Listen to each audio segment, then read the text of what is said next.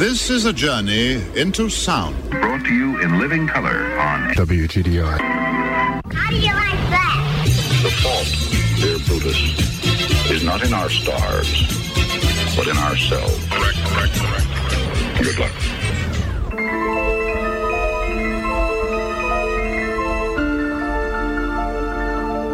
Liverpool narrator, uh, social commentator, socially commentating what they stipulating.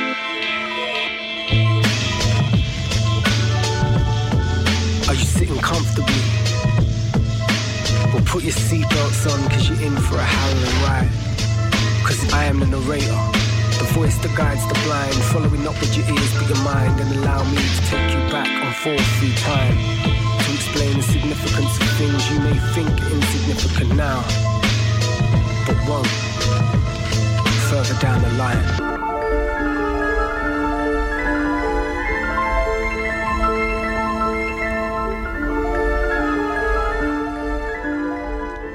I'm Tonio Epstein, and this is the Magical Mystery Tour, a show that explores new ideas and new ways of seeing, new ways of being and relating in the world, with an eye to a more beautiful and wonderful world for all. Today, we're going to hear from Adyashanti, one of my favorite spiritual teachers, a relatively young American who has a wonderful gift for speaking about the unspeakable in very simple language. The subject of this talk is freedom beyond consensus reality. Good morning. We all live in this thing called social construct. You ever noticed? I hope you've noticed because you've been living in it pretty much your whole life. I suppose you could call it a kind of conventional or agreed upon reality that we find ourselves in. And we're so habituated to it. It seems so, well, maybe not natural, but normal. It certainly seems to be agreed upon that we, that we don't even know that we're existing within this sort of agreed upon reality. Not that it's actually real in any way, but it's something that we all just agree upon. We pretend like it's true because it's, I was going to say it's a useful fiction, but that's debatable, is it not? it's debatable of how well this fiction we have going is actually functioning for us all. But I think a lot of times we look for obvious kind of illusions, obvious kinds of beliefs that aren't working for oneself. But what we don't often see is the kind of consensus reality or the consensus unreality that it's been so much part of what we've grown up in our whole lives that we never really question it. We never really re examine it, you know. We're just sort of subject to it. And so you just go along with it. And you don't even know what you're going along with. I mean, some of this is really quite simple. It's sort of self evident, but it seems like we don't often look at things that are self evident. Even the words we use for things. These are just agreed upon quasi realities that have no real basis in anything other than an abstract idea of the way things are. We call something, uh, well, outside the window there's a tree. And so we all agree there's a tree, and it's so obvious to us that, the, that trees are something that exists that we don't even question whether there are trees. Of course, there are trees. You just have to look outside and you see this thing with a trunk and branches and leaves, and any idiot knows that there's a tree outside. So we never even question it. It's just something that simple, but this nothing particularly profound, you could say. And of course, we define each thing we define by its by what it's not. Right? So, of course, you can only know what a tree is because you've unconsciously you define it by, by what it's not. Well, the tree, of course, isn't the ground, it's not the sky, it's not the rain, it's not the sunshine, it's a tree. This green leafy thing, you see. And so we think that there is such a thing called a tree. And that it actually is really different from the ground and the sky and the water and everything else that you could name. But of course, none of this makes sense, does it? It might seem to make sense because it's so habitual, because we all agree upon it, because we've been socialized into it. But of course, you can't think of a tree without a ground for it to grow in, can you? Such a thing would be ridiculous. You can't think about a tree without rain. There would be no tree without rain. There would be no tree without the sky. You could go on and on and on and on and on and on and on. So a tree really isn't just this thing that grows up out of the ground. A tree is as much the ground and the rain and the sky as it is anything else. And yet we think there's this thing that exists independent of all of that called a tree. But of course, it can never be true, can it? Because, as I said, you cannot have a tree without the sky overhead. You cannot have a tree without ground, and you cannot have a tree without water. So, in a very real sense, the tree is all of that. A tree is all of the stuff that we don't define tree by. If you go in a dictionary and you look up what a tree is, what you'll find is an abstract definition of something that cannot possibly exist. I'm not denying that, you know, when you go outside and you bump into something that has a trunk in it and leaves and all these, I'm not denying, of course, that that exists, whatever that is. That would be ridiculous. Things that you, when you were a kid, you climbed up in them, and when you got to be an adult, you got anxious when other people climbed up in them. You know. This is the most basic level of our experience, isn't it? And so we live in these abstractions, and we don't even know we're living in an abstraction. This abstraction that says a tree is by definition different from the earth and the ground and the water and the sky. And of course it can't be, because if you take any of those elements away, there's no such thing as a tree. So it can exist independently of that. You can't define it independently of that. But if you look in the dictionary, you will find it defined independently of all the things that make up a tree. As if there's this thing that exists independent of all the things that make up a tree. Really, what makes up a tree is the whole universe. That's what makes up a tree. A single tree. A leaf, for God's sake. It takes a universe to make a leaf. It takes a whole cosmos to make a leaf. And of course, if we went around calling everything what it really is, well, then we wouldn't be able to really know what each other's talking about, would we? Do you know? Oh, there's a cosmos out there, and you see it. And then there's a cosmos there, and it's raining cosmic stuff today, and you know, it would all be kind of ridiculous. It wouldn't work out very well. So we have to we make up these names so we all know what each other's referring to, right? I was going to say that's not that great of a consequence, and we name something something like a tree and things that it's separate from all these other things. But that's wrong, isn't there? There's a great consequence when we see a tree is separate from all those things because then we go about degrading all these things and we wonder why the trees don't do so very well, you see. But when we take that same observation, and it can seem, initially, it seems like a, it's a self-evident observation, but it can seem strange because we're so habituated into something different. We're so habituated into seeing the world in these little pieces, right? And things are the names we give them. And they are very distinct from each other. And they don't actually, so we think, they don't actually depend on each other. Not only do they not depend on each other, but they're not actually each other, so we think. That's what we've been raised with in a certain way. And of course, all this doesn't even take any kind of great scientific analysis. This all breaks down under the most simple observation.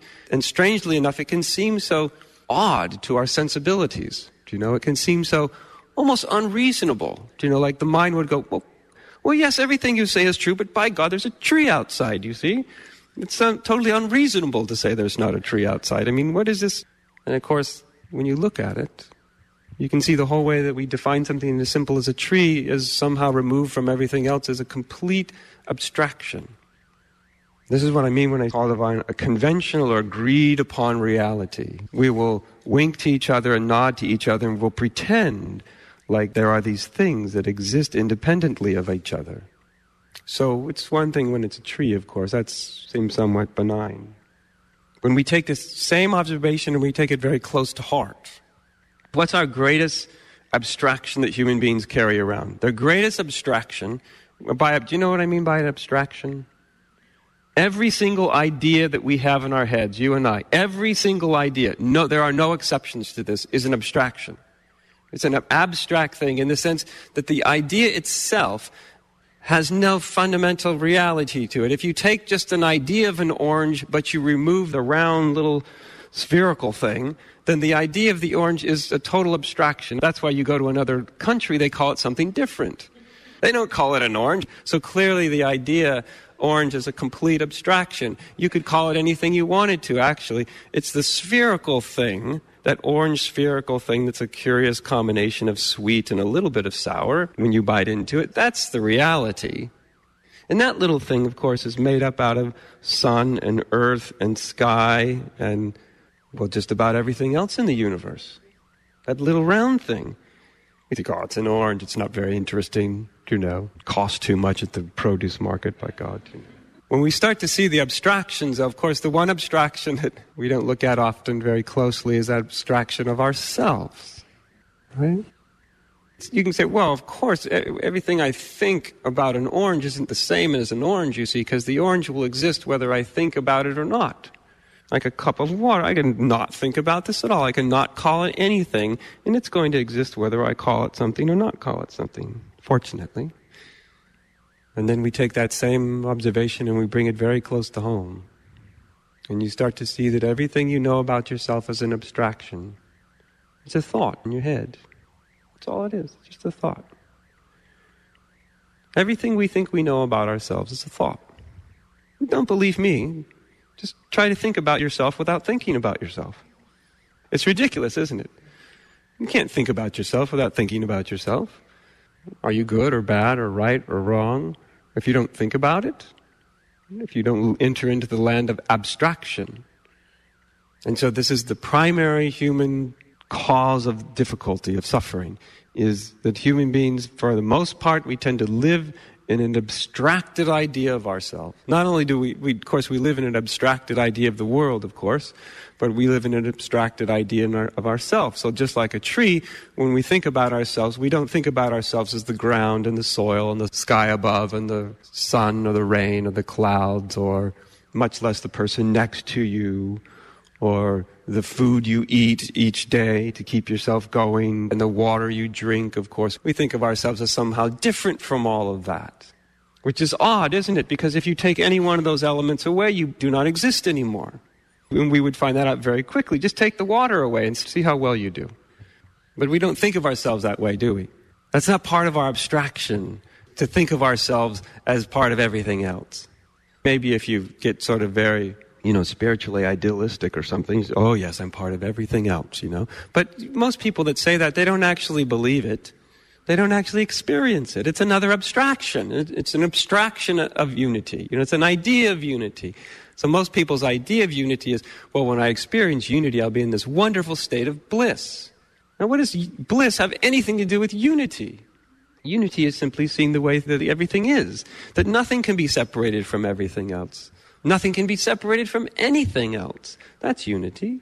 Of course, you can understand that as an abstract idea, and of course, it doesn't change anything, does it? You don't feel any fundamental change. It doesn't have any effect upon you because it's just an abstraction. When you experience that, then it's something very different, right? It's something very different when you look up into the sky and you suddenly feel yourself to be part of the sky. Not as some sort of new age idealistic dream, but as just an actual fundamental reality. When you look at the world around you and you see, you don't see it as an abstraction, then you feel yourself to be very much part of it.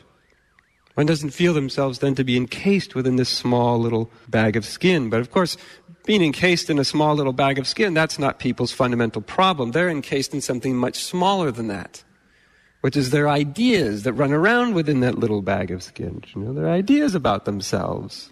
That's even smaller. It's even more isolating, you could say. And yet, this is something that's, if we actually care to look at it, it doesn't take a great degree of observation. It just takes a brief moment of just being able to look at the nature of experience. But as I said, human beings tend to think they, they live in abstraction. We get taught this thing called language, don't we?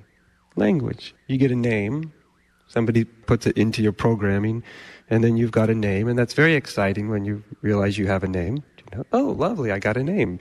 You know, for a minute there, I thought I was the whole universe, but now I got a name. I'm a name, and, and I like having a name because then I, get, I fit in well because everybody else has a name, and they seem to be doing smashingly well with having a name, and so I'm glad I got one. Of course, if you grow up and you don't like the name, then you change your name. But this is where human beings live, do they not? They live in this little abstraction. We call it ego. Of course, an ego is just an idea too, isn't it?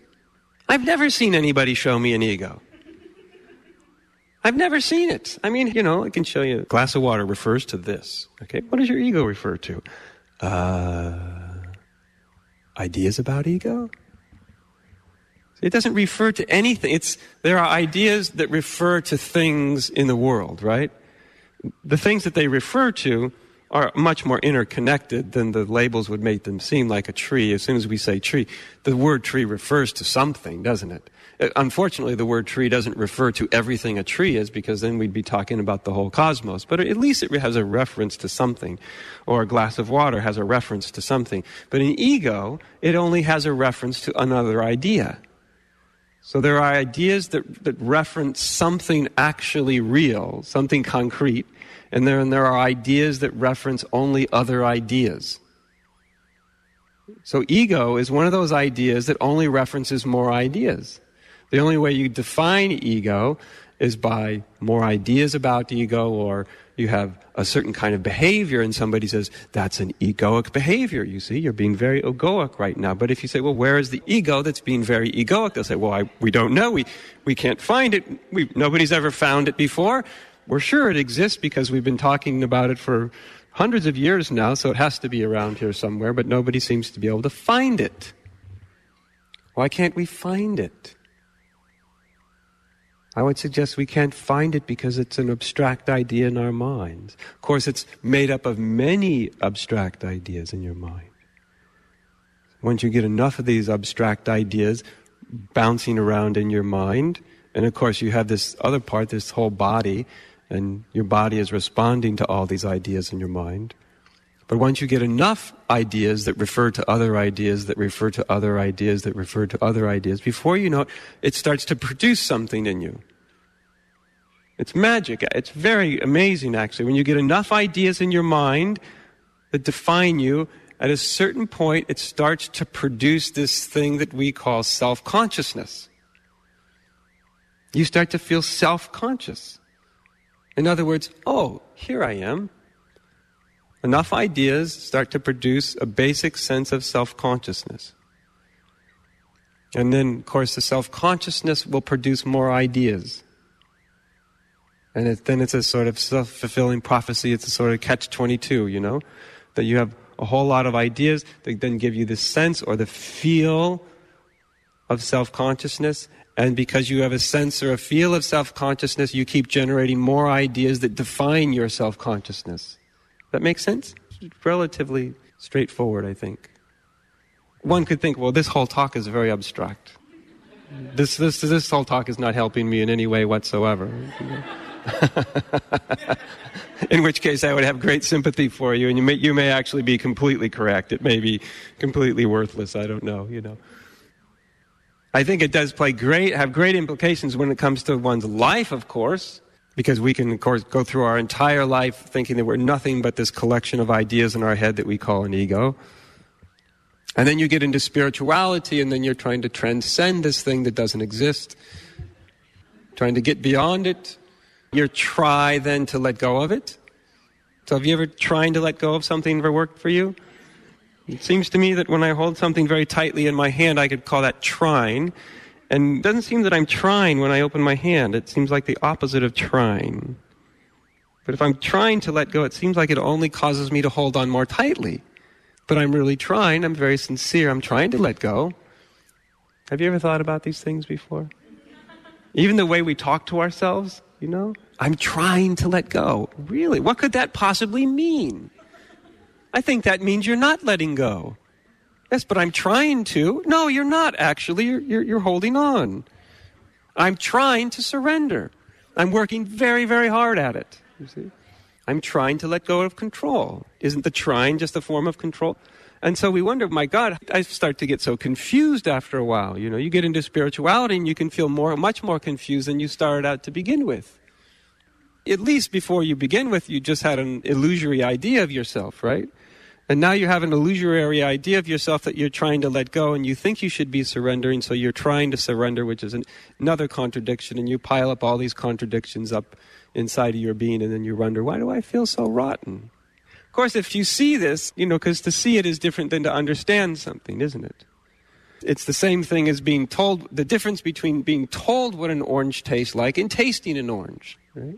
Two totally different things. In fact, they have no relationship almost at all. So when we see something or we taste it, you could say, we experience it. When we experience letting go, then there's never any sense of trying to let go, is there? When we experience surrender, then we're by, by very definition, when we're tasting it, when we're feeling it, we're no longer trying to surrender, are we?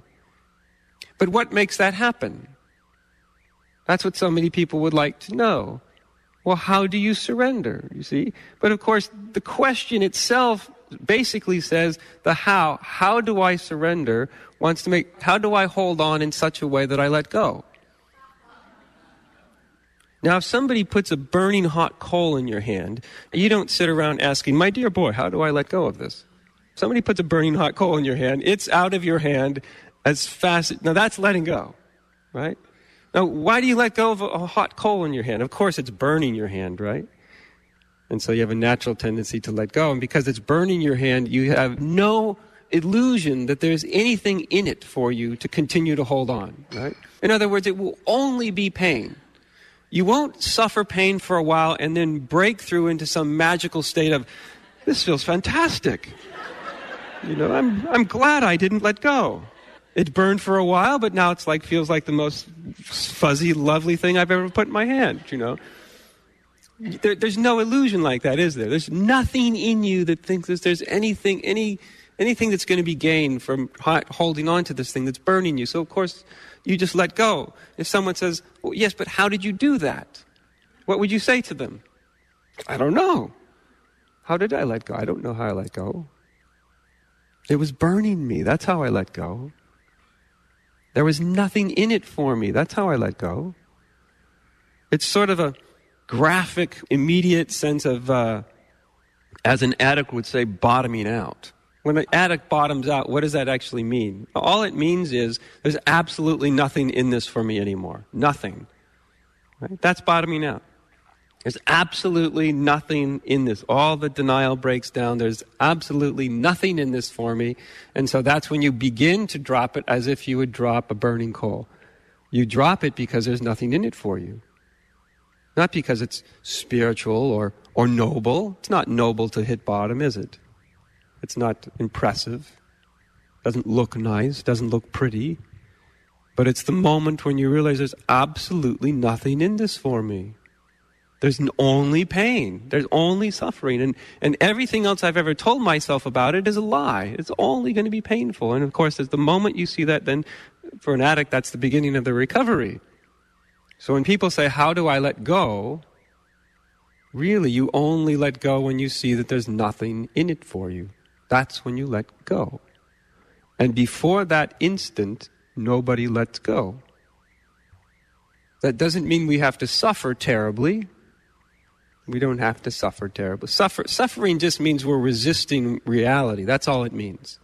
That's an indication, you know, when you're, when you're psychologically suffering, it's an indication you're moving in a way that's contrary to the reality of things. That's all suffering is. I'm moving against the currents of life. And there's no way to successfully move against the currents of life without suffering. So if something is happening, and you say, I don't want this to happen, but it is happening, you're going to suffer because you're moving against the currents of life. It's very simple. That's why, the, if anybody just wanted to stop suffering today, psychologically, emotionally, just stop suffering, then you just stop moving against the currents of your life. Past and present. Easy thing to say, isn't it? Just stop doing that. You know, that's easy to say. But of course, we only stop doing that when we see that to do otherwise, that there's nothing in it for us. In other words, that it's never going to work out. So in spirituality, at least is the way I talk about it, the way I present it, is there's two fundamental components to spirituality, to the spiritual quest. There's the component of meditation. I would love to remove the word though, because that has so many abstract ideas of what it's supposed to be, right? All meditation really is, is you just stop resisting what is. Then you're meditating. If you're doing anything other than that, you're struggling. Simple. So what most people call meditation is actually struggle. It's a spiritual form of struggle. I'm struggling quietly without moving, without obviously complaining. I'll complain about it later when I go home, you know those dreadful 15 minutes, I barely made it, you know? It was awful. But meditation is nothing more than the art of not struggling. Right? That's all it is. You allow every experience to just unfold the way it's unfolding, and as soon as you do that, all of a sudden sitting there is no problem. It's really not a problem. Because really, it never was a problem. It was just our pushing against our experience that was a problem, pushing back against it. So, for many people, probably most people, their idea of meditation is nothing more than a way of pushing back against the experience they don't want to have. That's what it is. That's why they go. So tell me how to meditate. Why? Uh, well, because I don't want to be experiencing what I'm experiencing. Do you know? Well, sorry, go somewhere else. That's what they should tell you if they're honest. Do you know? I'm, I'm afraid I can't show, tell you how to meditate if that's what your idea of meditation is. So this is one part of and this is a, it's a huge part. As I said, if anybody wanted to come into a very quick state of well-being, all you got to do is let, this is inside of what you call yourself, inside and also to the entire world, just let, let it all be exactly the way it is. Just let it all be exactly the way it is. That's the shortcut. But since almost nobody wants to do that, Nobody wants to let things be the way they are, right? I want them to be the way I want them. And by God, we can't just let the world be the way it is, you see, because then it'll turn into a disaster. And if it turns into a disaster, then, well, it might look a lot like it looks, oops, today.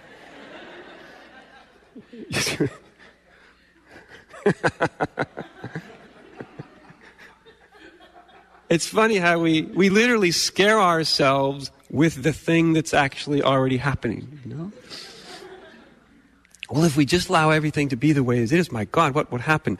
Maybe I wouldn't help my neighbor. Hmm, seems to be a lot of that happening right now. You know, maybe I would just be self obsessed. Well, hmm, look around yourself.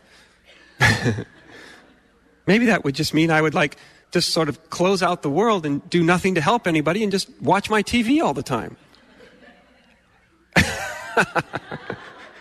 It sounds like a lot like the world we already have going here. So often we project our ideas, don't we? Our fears. We project our ideas about what we think something's going to be.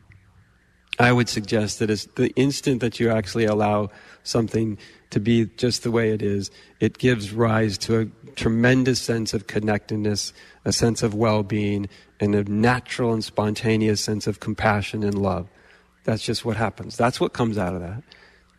The abstract idea of to just let everything be the way it is, the abstract idea of that can seem quite contrary. Right? It can seem to be something that's quite cut off and uncaring, and you just wouldn't participate in the world and all that. But of course, that's just the idea. And people are terrified of that idea. But essentially, meditation is kind of just one expression, it's almost a metaphor for just allowing everything to be just the way it is. Just allow it to be. Why would, why would you do that? There's only one reason that you would allow everything to be just the way it is in this moment. There's only one reason, by the way, that I could give you that's rational, which is that it is the way it is right now.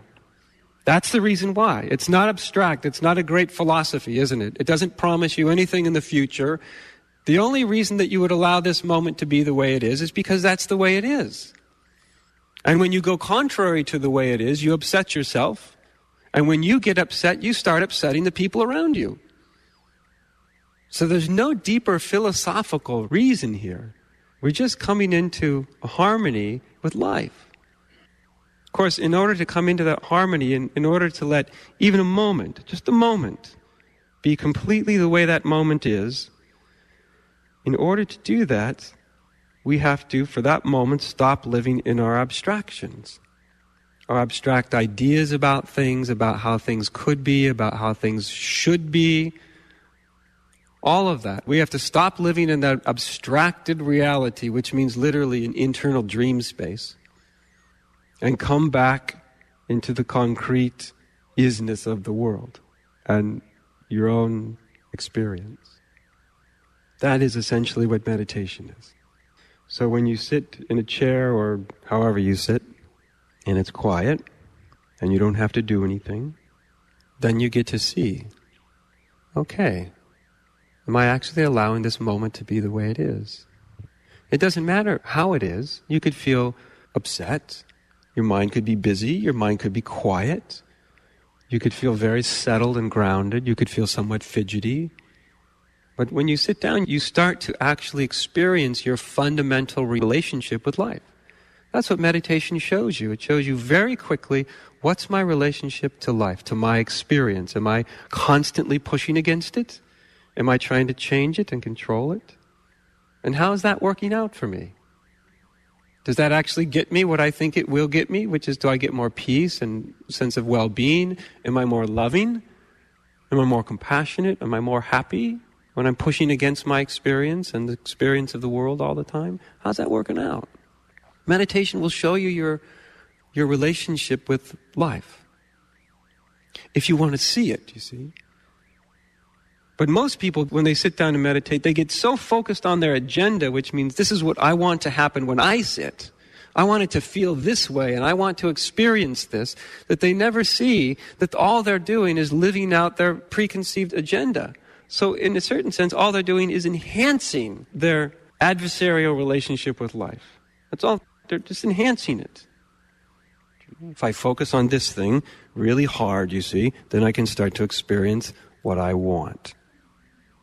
And that's very selfless and loving of me. So it shows you the relationship, your relationship with life. And one should never, even if you see, my God, I'm, I'm controlling, I want to have, I want to change my experience, I don't want to be experiencing what I'm experiencing, I'm upset with life, I don't want it to be the way that it is. You see all that kind of stuff. That's fine. Even if you feel that way on a particular day, the question is, is can you just see it without judging it? You know, without making yourself wrong, even if you are struggling, even if you are trying to change it. Can you just see it? Can you ask yourself, how's this working out for me? Because at the end of the day, that's all that's relevant, isn't it? How's this working out? Is it giving me what I think it will give me? To have this relationship with life where I'm struggling, trying to control, trying to mold it to what I want it to be, is this making me happy?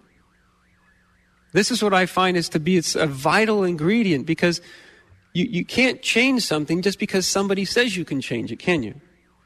You can't even change it because you want to change it necessarily. Things start to change when you see that certain ways that your relationships, a way that you're moving in life or moving within your own self, when you start to see for yourself that it's not actually working out. It's not getting you what you want, in other words. That maybe the relationship with life that you were taught is the very kind of relationship that's causing the problem. Back to conventional reality, right? The agreed upon reality. And of course, in the country that we all live, there's a beautiful part to this. I'm very well aware, and it's perfectly fine. But we also have to see the counterpart to our obsession with if it's at all uncomfortable, change it. Right? I mean, that drives our economy.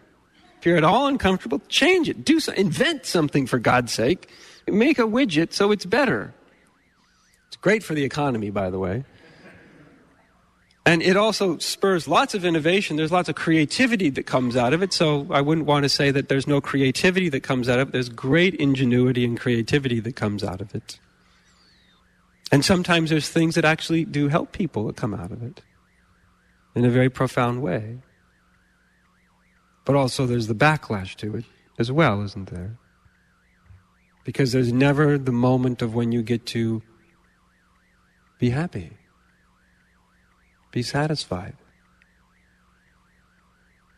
So meditation, if I think if it's done in a way that's really spiritually useful or profound, as I say, starts to show us our relationship with our experience and we get to see if it's working or not, how functional it is.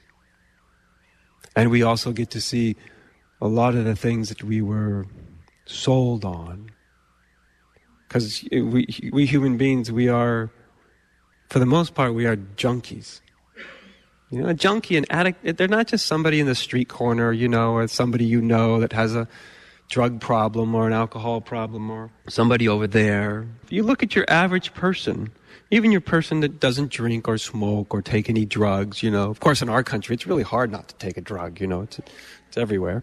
But uh, most of them will still be terrible, terrible addicts. Literally addicted to things that, that hurt them psychologically, emotionally, physically, biologically, literally hurt them. They destroy them bit by bit, day by day. We're addicted to things that we don't even know we're addicted to because we view them as so much part of what's necessary to be happy that we don't view our addiction as part of the problem. I'll give you an example of this. I will be happy when someone just notices me. Uh, then I'll be happy. Why can't somebody just understand me? If I was just understood, someone would just listen to me for God's sake, enough to where I felt understood, then I would be happy. Right? Eh, of course, anybody likes being understood, right? I imagine everybody in this room likes being understood. But as soon as you have to be understood to be happy, you're a junkie, right? You're, you're an addict. You're, you're addicted to being understood. And you think, if I don't get what I'm addicted to, if I don't get this understanding, if I don't get my drug, then I won't be happy. And so I go around my whole life looking for people that will understand me. In other words, I'm looking for drugs to take. They're just people. You know? Somebody understand me, understand me, you know? Or if I'm appreciated. If someone appreciates me, right? I can't appreciate myself, God forsake, so I'll look for everybody else to appreciate me, right? And if they can't or they don't appreciate me, then I will feel all the symptoms of withdrawal, right? I'll get agitated, I'll get nervous, I might get angry. I might get depressed. These are all familiar. This, they're all the symptoms of addiction when you don't get your addiction met. You biologically start to feel like a little antsy. Do you know? Your system feels like somebody's scratching it on a chalkboard inside, you know? Of course, in our society, you know, everybody wants to be a celebrity, you know? So if enough people know me, if enough people love me, then I'll be happy, do you know? But of course, that's another addiction that doesn't end up to be true, does it? As we see all the time when some of these poor celebrities every now and then, well, actually with great regularity, they get the very thing they wanted. They get the biggest drug they ever wanted. They get this great celebrity. And then once they've got their drug in huge supply, then they have this crushing realization that comes upon them, which is and it doesn't make me happy. And so the next thing you know, you know, they're in the newspaper of some tremendous crash, or they start taking drugs, or, you know, whatever. They, they have this great fall from grace. Can you imagine? Like most people have all these ideas. If I get this, then I'll be happy. If I get enough money, if I get enough approval, if I get enough people loving me, then I'll be happy. Now, just imagine you got two or three of those things in great measure that you thought your whole life would make you happy. And just imagine you have them. You're wealthy. Lots of people love you. Lots of people esteem you, esteem you. And then all of a sudden you wake up on that day and imagine this, all those things you thought were going to make you happy and you finally got them. You were one of the 1%, right? Or half of 1% or whatever. And all of a sudden you, you realize, and I'm still unhappy. Okay, now where are you going to turn? Can you see the crushing kind of blow that would be? At least your average person, has, they, they get to fall back on, well, I really don't make enough money to be happy. And I haven't had enough people love me, and I haven't, you know, at least they can fall back in an illusion that maybe if I could, you see, or you look at somebody that has a great fall when they seem to have everything, and you, you know, it's a very human thing to look at them and you go, well, if I get that, you see, I'll be happy. I mean, they're miserable, but me, no, I'd be different. Can you imagine the great angst that would be there if you got everything you thought would make you happy and you realized you weren't any happier than when you didn't have it? Like, where would you turn? What would you do? It's like a drug addict that had an infinite supply of drug, and they, all of a sudden they wake up and they go, I'm miserable. It doesn't make any difference. Of course, such a person either implodes, they kind of destroy themselves, or they really start to see something deeper. Oh. I was taught to be addicted to these things, to really believe that I needed them. I was taught that I needed to be approved of. I was taught that I needed to be understood. I was taught that I needed to be held in high esteem. I was taught these things. And in the teaching of them, I literally became biologically addicted to them. And now I realize that what I was taught, what I was sold, was just basically a bunch of drugs. And they don't make me happy. By the way, of course, you like it when someone understands you. I do. Of course, you like it when someone loves you. I like it. Of course, you like it when someone esteems you. I got to admit, that one makes me feel a little weird. you know. Because generally, if you're held in too high esteem, you, you know immediately that you're just living as a projection in the person's mind, you know. So, but, you know, that's okay. That, when you realize that's about all you'll ever exist as, then it, the whole thing gets a lot easier to deal with, you know. Okay, all I'll ever exist in is a projection in pretty much everybody's mind. And you get over it, you know, you stop wanting it to be different, you know, you just realize that's, that's just the way things seem to go. So even, I'm not saying that these things, that one shouldn't take any pleasure in these things. That's not the problem, right? The problem is when you think, I need this to be happy. And things like I've just mentioned, these are things that seem so central, don't they, that most people never question them. They never ask themselves, do I actually need all that to make me happy? And, and does it actually make me happy? For a moment, I feel pretty good, but really does it? They're so ingrained in our consensus reality that these things make one happy that we just pursue and pursue and pursue and pursue. We never really look at does this, is this working out for me?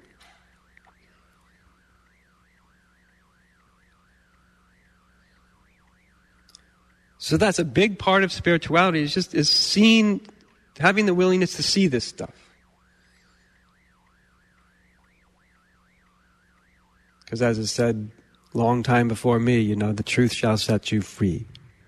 It's the truth that sets you free. It's, it ain't getting what you want. I mean, look at all of us in this room. I mean, for God's sake, look at us. I mean, some of us may or may not have jobs. Some of us may or may not have lots, lots of money. So, I mean, everybody has their own dilemmas to go on in life. But con- compared to the average person in the world, you know, to sit around thinking we haven't got much of what we wanted, I mean, please.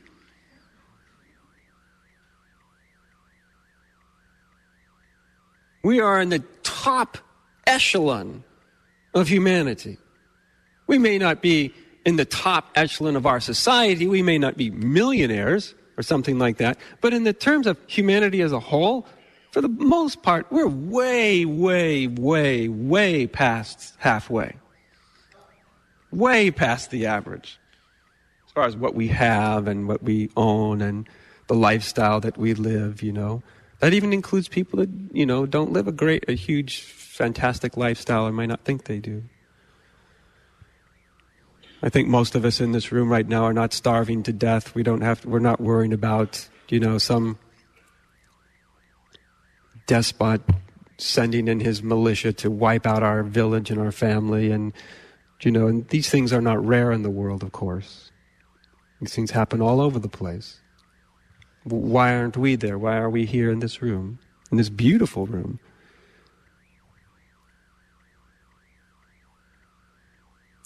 Doesn't necessarily make us any happier.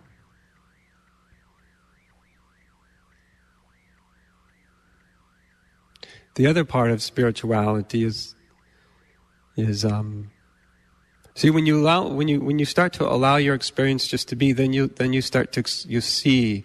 Of course, we don't like this because what you start to feel sometimes if you're meditating, especially if you're somewhat new, and sometimes even if you're not new, if you've been doing it for years, you can have your old sort of addictive patterns. They'll move up into your consciousness. You'll start to feel them, and you'll be sitting there in a room like this, doing absolutely nothing. You know, nothing's really happening to you, and you'll feel this tremendous sense of uncomfortability. You know Like I need something that I'm not getting. I want something. I, you know, this this strange, illogical sense of of uncomfortability or incompleteness or unworthiness or whatever it might be will just come upon you. You know?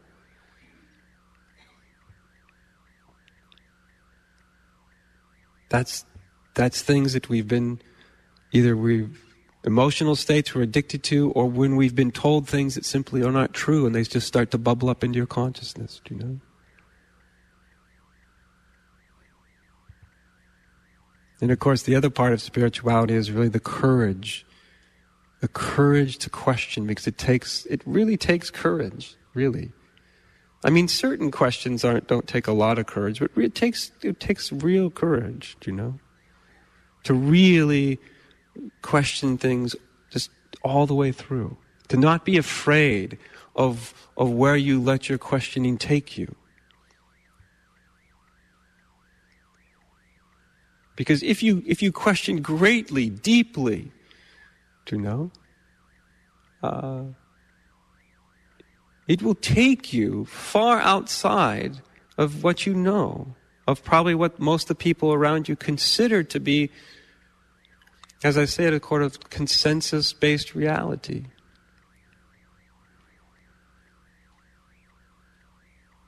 We often leave such kind of courage to other people, to other beings. Do you know, well, okay, 2,500 years ago, the Buddha did a lot of questioning, do you know? And it worked out for him. And so I'll just follow what he came up with.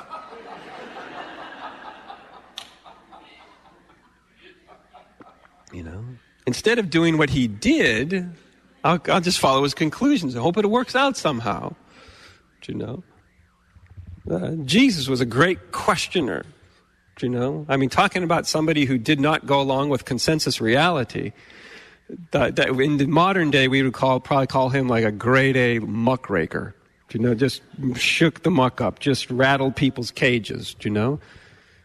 I remember when I was reading through the Gospels a while back, and you know, you always hear Jesus having these great, very biting criticisms of the Pharisees. Do you know? Those of you who've written through the Gospels know he's he's he's got his worst vehement criticisms for the Pharisees. And I was reading through these things and all of a sudden realized, oh, the Pharisees, that's us. That's us.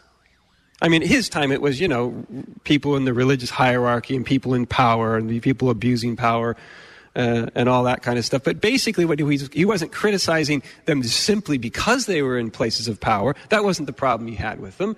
He wasn't criticizing because they were in the religious hierarchy. That wasn't the problem he had with them. The problem he had with them was hypocrisy.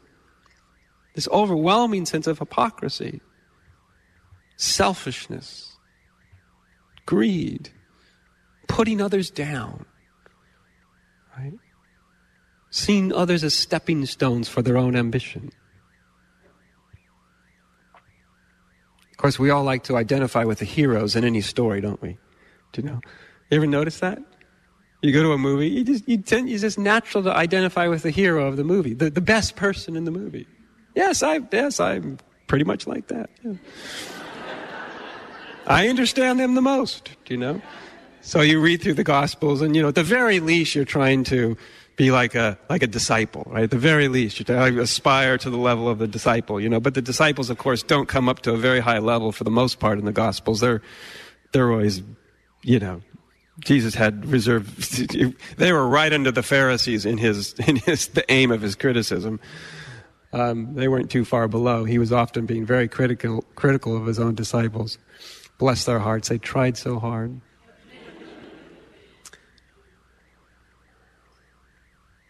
Or, of course, everybody, oh, I would love to see myself as Jesus and all that kind of thing, you know. But that questioning, of course, in Jesus' there wasn't so much questioning, there was a direct confrontation.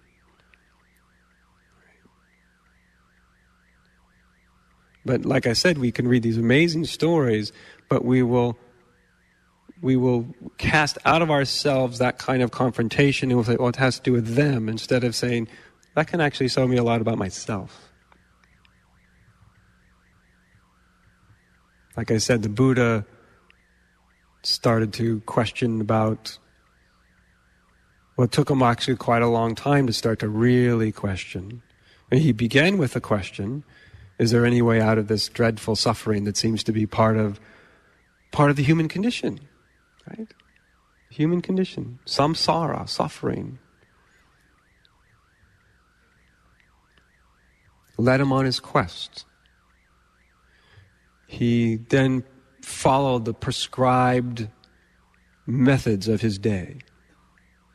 He left home and family, became a sadhu, a wandering ascetic, half starved himself to death, did lots of spiritual disciplines. He did, he did everything he was supposed to be doing for someone who was really, really, really committed. And yet at the end of the day, it didn't really work out for him, right? And he was sort of ended up despondent and this isn't working and half dead and and it was only when he got to that place what would they call that in modern terminology? Having talked about addiction, I think you might have the word for it. Bottoming out, right? The Buddha bottomed out. You mean the big guy bottomed out? Yeah. Buddha definitely bottomed out. Despondent, half dead, it's not working for me, and he bottomed out. And when he bottomed out, one of the first things he did was he started to break through the conventional wisdom. As I've said many times before, the first thing he did was a no no. It was what you were decidedly not supposed to do if you were a, a sadhu, if you were a spiritual holy man on the quest for enlightenment. You were not to take food from a woman. Seems completely ridiculous nowadays, doesn't it? Do you know? And of course, that was the convention. Of course, what wasn't seen at that time was it wasn't the woman wasn't the problem it was the guy's raging hormones that was the problem that was the problem. We'll just deal with that by not having anything to do with women which tends to make the hormones rage even more but that's a whole other sad tale dealing something through avoiding it never is a really good strategy, you know. But nonetheless, and so there he was, right? And he took this food from a woman, and that was the first breaking through of convention. This this conventional reality, this agreed upon thing, I it's not working out, and so I, without even really probably being aware of what he was doing, he broke through convention. He did something he wasn't supposed to do. And lo and behold, he found out it's all right. Actually, I needed that. I needed to be, take sustenance. I needed to take nourishment so I could think straight. So my body was in some somewhat healthy. I had to he had to allow something in that he very much needed, you know. He might have very much needed a kind of uh, to allow himself to experience a kind of more what we might call in the modern day a kind of more feminine energy, also. You know, to allow in a kind of softness. Which is probably even more important than taking the food and all that stuff, was he started to soften up a little bit, you know. So anyway, there he finds himself under the Bodhi tree, and by that time he's he's he's he's in full question mode. He's one of his fundamental realizations that got him to that was that I've done everything that I was supposed to do. In fact, he'd gotten quite good at it. You know, he'd go into states of samadhi, he could do all those things that were supposed to remove suffering, and he finally saw this hasn't worked. I can still suffer. I've done everything I'm supposed to do. I've, in a certain sense, I've almost, I've damn near perfected everything that's supposed to help me to not suffer, and I'm still suffering. Right? Breaking through convention again apparently, the way this has been taught to me isn't true. It's not true because he's experienced it not to be true. And so, once again, he's cast out even further into his aloneness. I think this is one of the things that most human beings we, we are somewhat uncomfortable with, is our own aloneness. You know, we are very sort of tribal when we get right down to it. You know, we want our company and, and agreement and we, we like consensus reality because everybody agrees upon it, you know? Makes you feel like you're not too strange, you're not too weird, you're not too out there, you know? It's comforting. in the way that, you know, I don't know, like lithium is comforting, or not lithium, that's not really right. The, I'm trying to think of the old anti anxiety drug of the 50s. Valium, yeah, comforting, you know.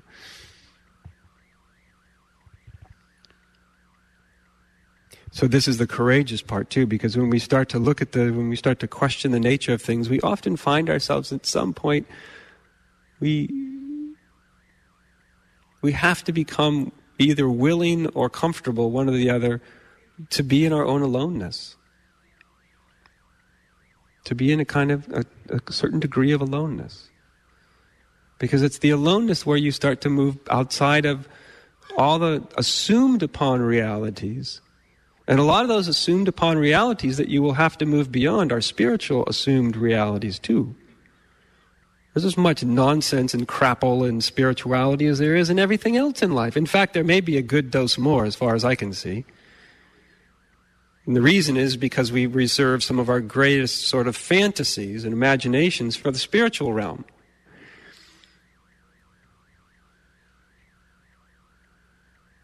These two forces one is sort of soft and allowing, the, allowing your experience to be the way it is, allowing the world to be the way it is, allowing everything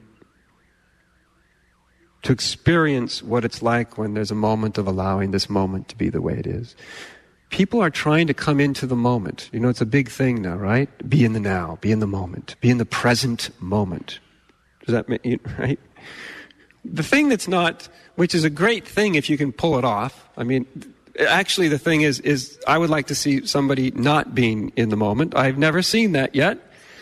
I've never seen people's problem isn't that they're not in the moment. Is that they, the people's problem is that they can't escape the moment. That's what everybody wants to do. That's taking drugs and all these things they do. I'm trying to get away from this dreadful moment, you see. The moment is my problem. right? So maybe, this is how cunning our minds are, maybe if I can be in this moment, because I'm told by the spiritual teachers it's a good idea to be in the present moment, but maybe if I'm really in the present moment by some weird sleight of hand, I don't know how this works, but somehow if I can be in the moment in just the right way, it will allow me to not be in this moment. I don't know how that'll work, but maybe it'll work. Do you see? You know what I mean? right? Maybe if I can be in this moment, it'll somehow get me out of this dreadful moment. You see, because I think if most people were to tell the truth, the problem that they're having is this moment. That's what they think. Because this moment is where my angst or my anxiety or my upset or my resentment or my blame or my judgment, all that's happening in this moment, you see? And that's what I want to get away from. So you set yourself up a contradiction. You're trying to be in a moment without ever telling yourself that really the truth is you don't want to have anything to do with the moment. And as soon as you can start to see that you really don't want to have anything to do with this moment, because everybody has their own reason, right? Because I feel like this, or this happened in my past, uh, it's happening now, or there's lots of reasons, all of which might seem, well, reasonable. Only then can you really look and go, okay, how's it, again, how's this working out? To be spending my life trying to not be in the moment that I'm in, how's it working out? To be constantly trying to escape the moment, which means what I experience, what I feel, what I think, all of that. The world as it is, by constantly trying to alter the moment, how's it working out? So most people's experience, I think, of being in the moment is they're in the moment because there's quite literally nowhere else to be, which is a big part of their problem. But they're in the moment with a constant attempt to get out. So what they're experiencing about the moment is their constant sense of trying to have something different happen in the moment. What really to be in the moment means, it doesn't mean be in the present moment because you can't be anywhere else. What it really means is check out what it's like to be in the present moment without trying to be in some other moment. That's what it really means. It just means drop your resistance to the present moment. See how it goes. And of course, you drop your resistance about the time you see that your resistance isn't working out for you. That's the beautiful and terrible thing about meditating. Is you see all the ways that you're trying to change and alter and control your experience. You're seeing that you can't change, alter, and control your experience. And at some point, at any point actually, doesn't have to take time, but at some point, something in you might just stop. Stop means it stops trying to change the moment. It just stops. And then it's fine. What's the difference, after all, of somebody who's happy and somebody who's not? The happy person's not trying to change the moment. You think they're not trying to change it because it's going smashingly well for them. But it's actually going smashingly well for them because they're not trying to change it. Because I've met people, many people, who are no longer trying to change the moment, much less any moment in the past. I met people that have seemingly great, great reasons for wanting to change the moment.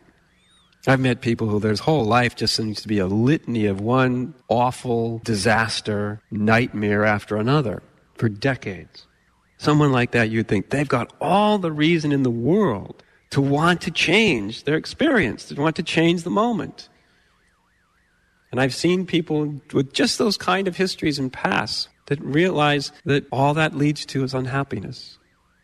And all of a sudden they just stop trying to change the moment. And they all of a sudden realize it's fine. Somebody with all the reasons in the world why they should be struggling, to justify their struggle so and so did such and such to me, and they've got all the reasons in the world, and maybe many of them seem very justified. So if somebody with all the reasons in the world to struggle against life can let go, well, geez, pretty much anybody can. As soon as they see that it doesn't work. And when this happens to a very deep degree, you don't know it actually, but you're actually dropping all of your boundaries between you and life. Because a big part of the ego structure, which is just patterns of thinking and then, of course, generating patterns of feeling, a big part of the ego structure is defined by what it's against. No against, no egoic boundaries. That's one thing in a room like this, isn't it? It's nice, peaceful, no one's pushing your buttons. Then you go out into the world, the old mind thinks, okay, well, that was nice. That was a very spiritual morning. Well and good. Okay, but now it's my turn. and out here, I know what should be happening.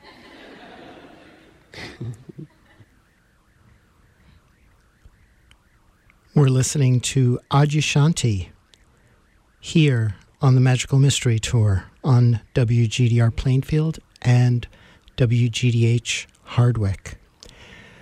We're going to continue now with the question and answer session with Adyashanti. Come on up, my friend. Morning. I feel like I have an expectation that if I meditate the way that you're saying to rest and let everything be as it is, that and I know I've heard many times that if I expect that something is going to happen, I'm not letting everything be as it is. Yeah. And There's yet, the catch. Yeah. And yet you can't help it. Right. Right. There's the other catch. now, yeah. I don't know if you've ever heard me say that, although I've said it many, many times over the years. I don't propose that my spiritual path has to be your spiritual path. And in fact, I very much hope it isn't. but I've defined my own spiritual path was actually the path of failure. And so, just the thing, kind of thing you're talking about, spirituality, it's fraught with these kind of things, isn't it? These kind of dilemmas, these paradoxical dilemmas. You're like, I'm not supposed to be anticipating a future.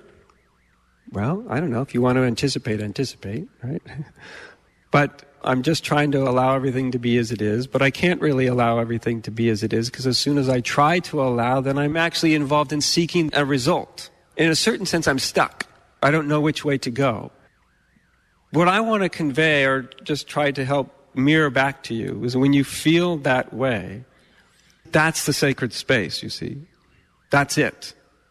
It is by living in that dilemma, in that contradiction, that you elicit something else from within yourself. Because that's really what you're doing. You're really eliciting a deeper response, a deeper truth, a deeper reality from yourself.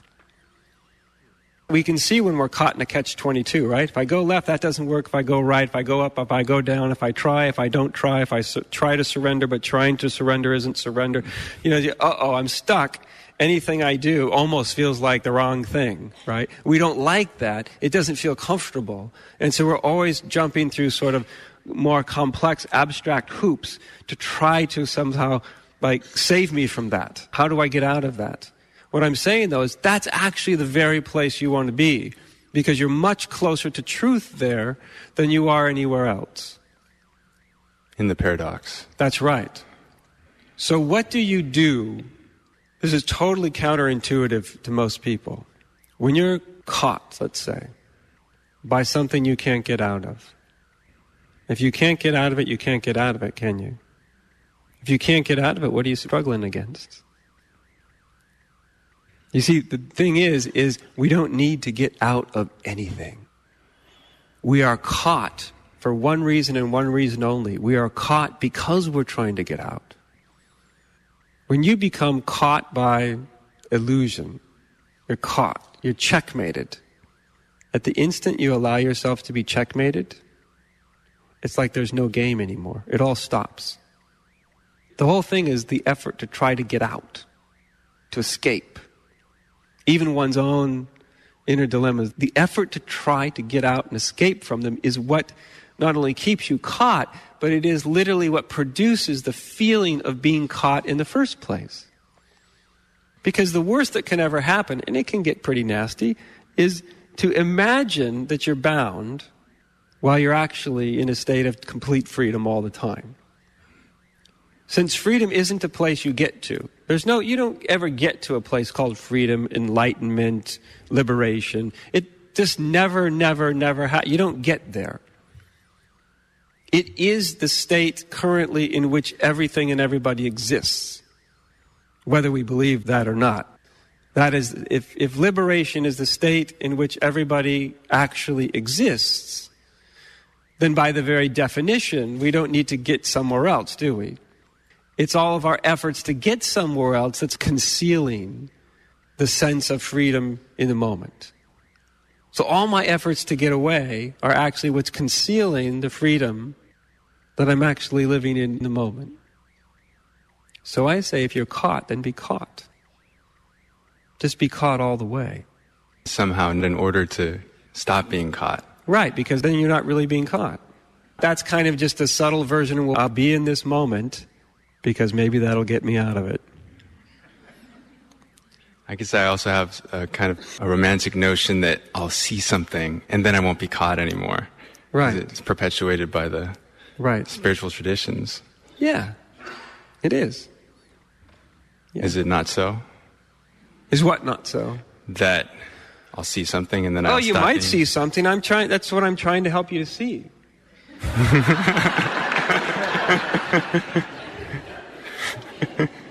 Thank you for trying. I'm not like a little annoying guy that comes into your dream in the middle of the night, and whoever you are in your dream, because you always notice you're always being you, right? Whatever that is in your dream. And I'm just coming up to you and I'm like just knocking on your head, you know, like, hey, hey, hey, hey, hey, hey. I know you're trying to get out of this dream, but all your efforts to get out, just keep it going, you see? You just keep it going. As long as you have hope that you'll dream yourself out of your dream, you'll never wake up, right? Now, I don't intend to turn your dream into a hopeless dream because lots of people have a hopeless dream and that doesn't even wake them up. They have nightmares and that doesn't even wake them up. I'm just like rattling on your head, that's all. It's rather annoying and unhelpful. But it's, it's, it's almost a way of saying, and I do mean this, don't take this the wrong way because I do have great respect for each of our process, whatever we're experiencing. But it's almost as if I'm saying, don't you see? You're making it all up in your mind. You're imagining that you're caught. You're imagining that you need to let go. You're imagining all of this. That's the, I mean, you know, to tell it to somebody isn't the same as realizing it to yourself, but that's one of the fundamental realization is, oh my, I'm literally in what we call garden variety awake, right? I'm not in my bed in the middle of the night, at least as far as I know. And yet I'm dreaming. I'm dreaming that I'm caught. And all that dream of being caught is something that's in my mind. I mean, of course, your body feels it too, because your body feels whatever you believe in. But really, it's just, it's an abstraction. So that's why I say if you're going to fail at this, fail completely. Fail well. That's the whole point, you see. So try harder. do whatever you got to do. I don't know. Hmm. My teacher tried to tell me all the time, you know, to hold out the fist, too much like this, not enough like this. I mean, I can't tell you how many times I was told that. Too much like this, not enough like this.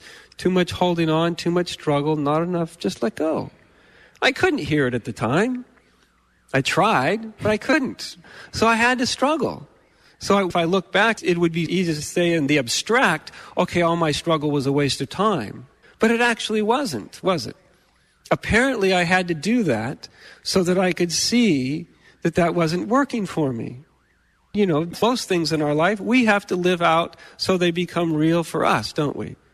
We can't live out somebody else's truth. We can't live out somebody else's realization, nor should we. Sometimes, when you're ready to let go, then the letting go just happens. And if you're not ready to let go, then you'll just do whatever you do. And all that will contribute to your letting go.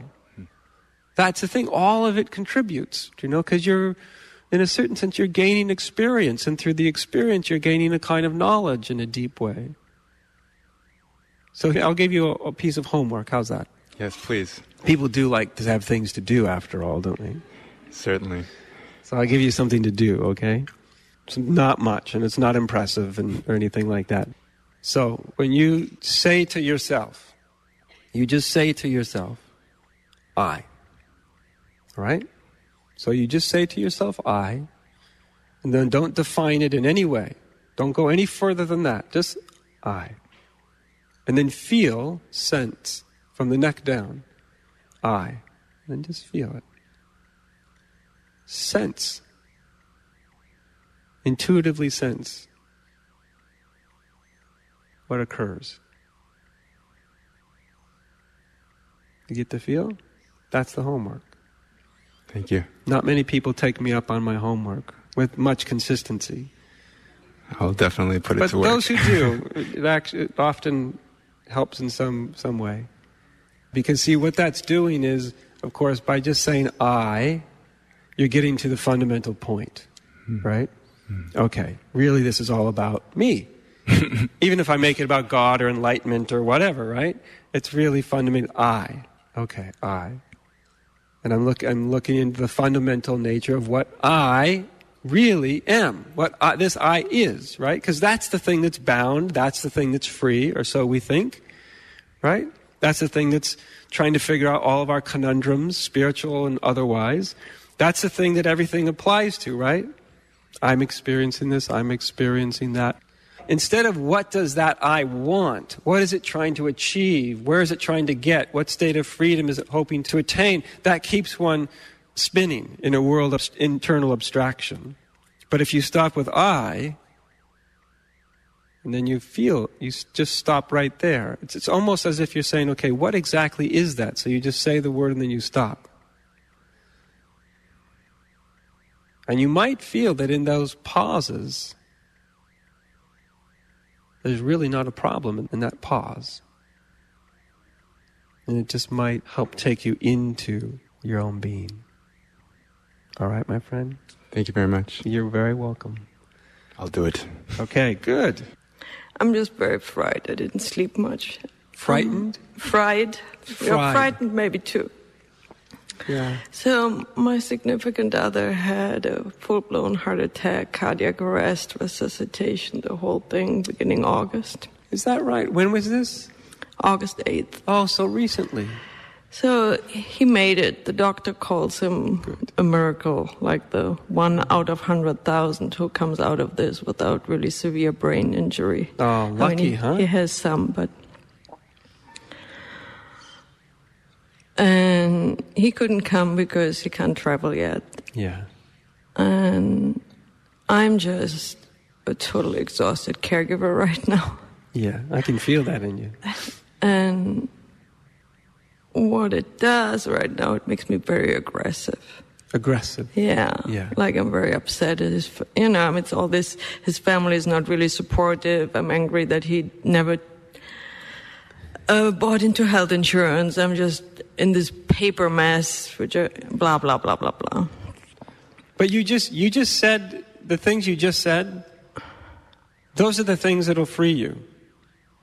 The paper mess. No, no, no, no, no. you just said two things that will actually free you. One was about the family. The family, what was that? That they're not supportive. Yeah, okay, the family's not supportive. Okay. The family's not supportive. Bingo. End of story.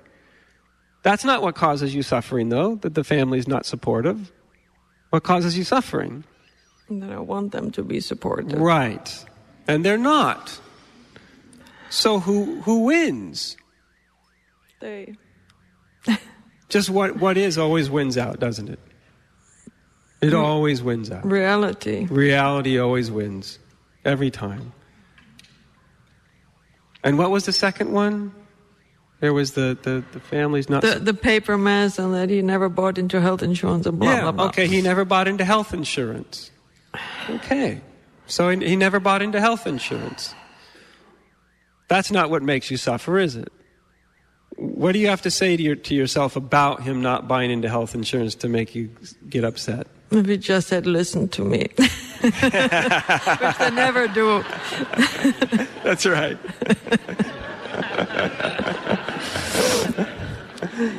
That's right. That's right. That's right.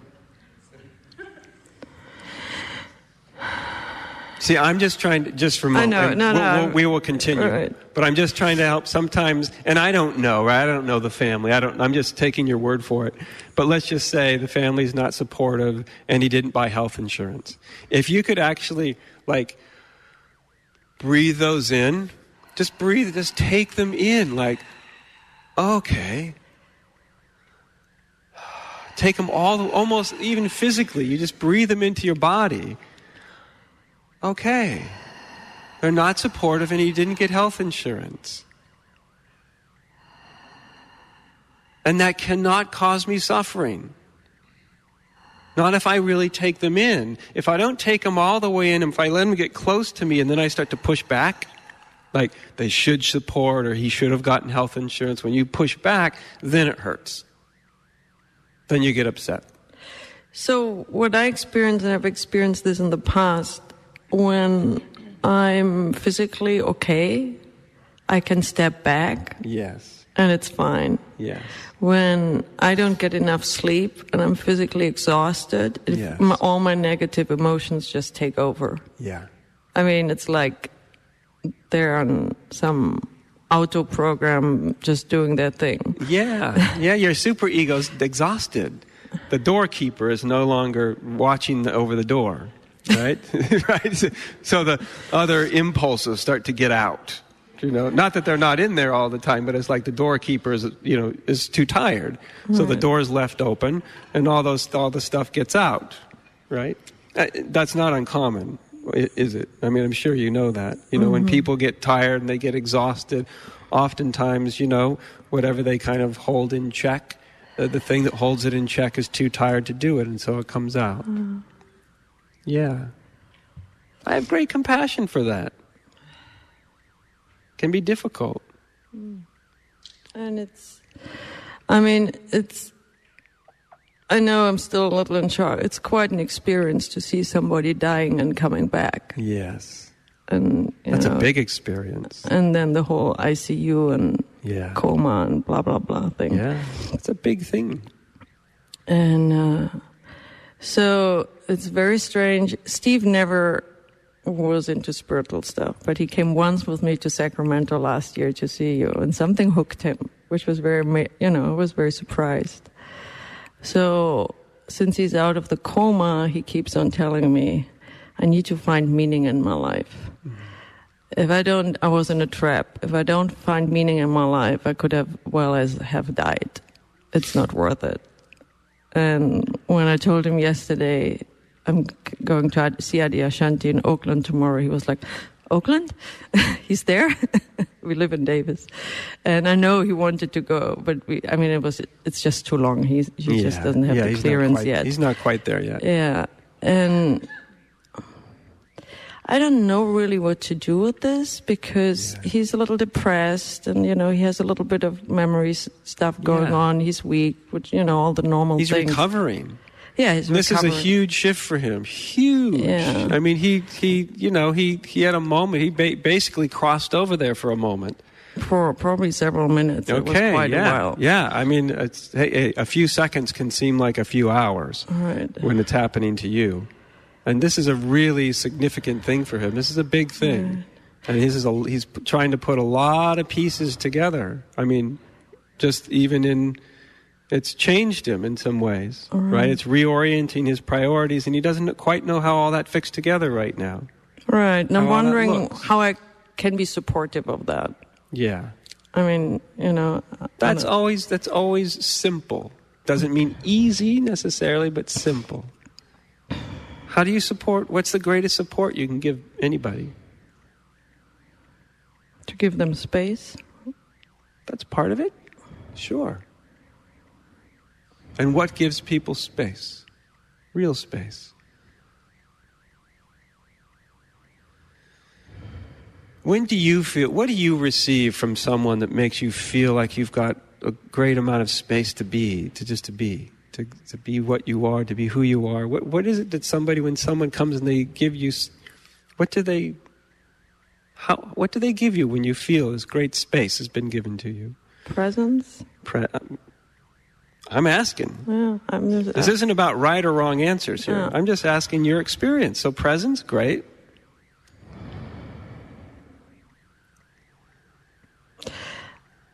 I feel like he could need some kind of guidance, and I don't know. I mean, just not, you know, I'm, I'm the, the partner. You can't do that, really. You know what I mean? Hmm. I do. Yeah. yeah. So, and the earliest I can bring him to satsang will be in Sacramento mid November, which is oh, quite Oh, a he's got everything he needs inside of him. Hmm. So th- I'm feeling. You tell me if I'm wrong about this, okay? Okay. Because I'm just I'm just going on what I feel inside of you intuitively, and I I understand the challenge of it, and I understand that it's, sometimes you get angry or you get you know whatever you get because the negative emotions come out because you get so tired and all that. I I get that. But I feel underneath all this that you actually have a great there's a great you have a great love for him, great compassion. Oh, yeah. Okay, is that Yeah. yeah. That's what I'm feeling Yeah. underneath all, all of this, right? Yeah. That, that this is the really the the groundwork of what's I think what's really true for you. For Now, bo- uh, yeah, for both of us. I mean, both we, we met only seven years ago, but it's Beautiful. like that's what we were looking. You know, the, Yeah. it's very Yeah. close. Right. So I think right now that's the best. Well, not only right now, but any time, but especially right now, that's the best thing you can offer. Hmm. Because you don't you don't have all of his answers. You can't have his answers. He has questions. Questions are amazing. Questions are huge things in our evolution. You know, even if the, the questions might not be comfortable. You know, what's the meaning of my life now? What's the what's the reason for my existence? Those kind of those are big big questions. Nobody can give somebody else the answer to those questions. Do you know? But what you but you can function from that state of love. Hmm. I feel guilty when I grumble at him, or you know. Well, okay. Can you forgive yourself? Yeah, but I need more sleep, so I grump less. okay. Yeah.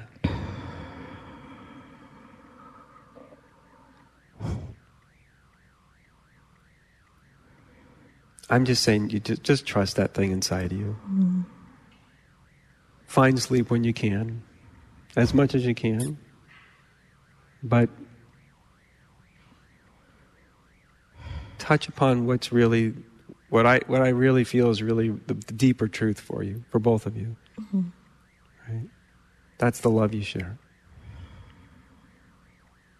And that transcends whether you get grumpy or not, or you don't say the perfect thing all the time, or whatever. You know, all that kind of stuff. You're not going to be perfect in this whole thing. It's trying for both of you. I mean, he, he may be going through the physical part, but you're very much going through this together. Mm-hmm. You're very much going through this. This is a big, this is in some ways as big of a change for you as it is for him. The difference thing, because it seems like he's the one that's going through it, that often the, the, the impact and the change that, it's, that it engenders in you isn't so obvious. You know, it's like it's almost like oh, there's not room for that right now because there's this higher imperative, right? Mm-hmm. We're being taken care of him and all that kind of stuff. But to realize that you're you're also undergoing uh, this, this is also going to change you quite significantly, and you're in the middle of that right now. And this is a big thing for you as well. It's something you're both going through. Right? So just like he heals from it, you heal from it.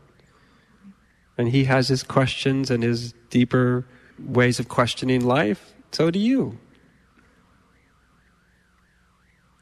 Thank I think you. you get what I'm. Yeah, I can see it. You get what I'm talking about. Yeah.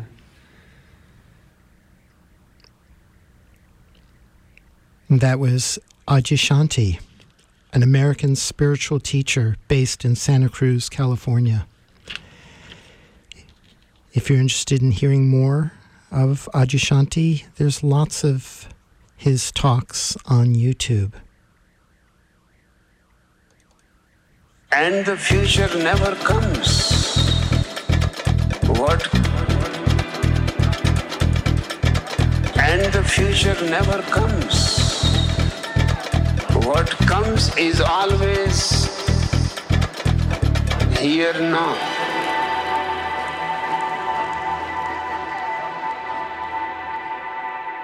And because of your habit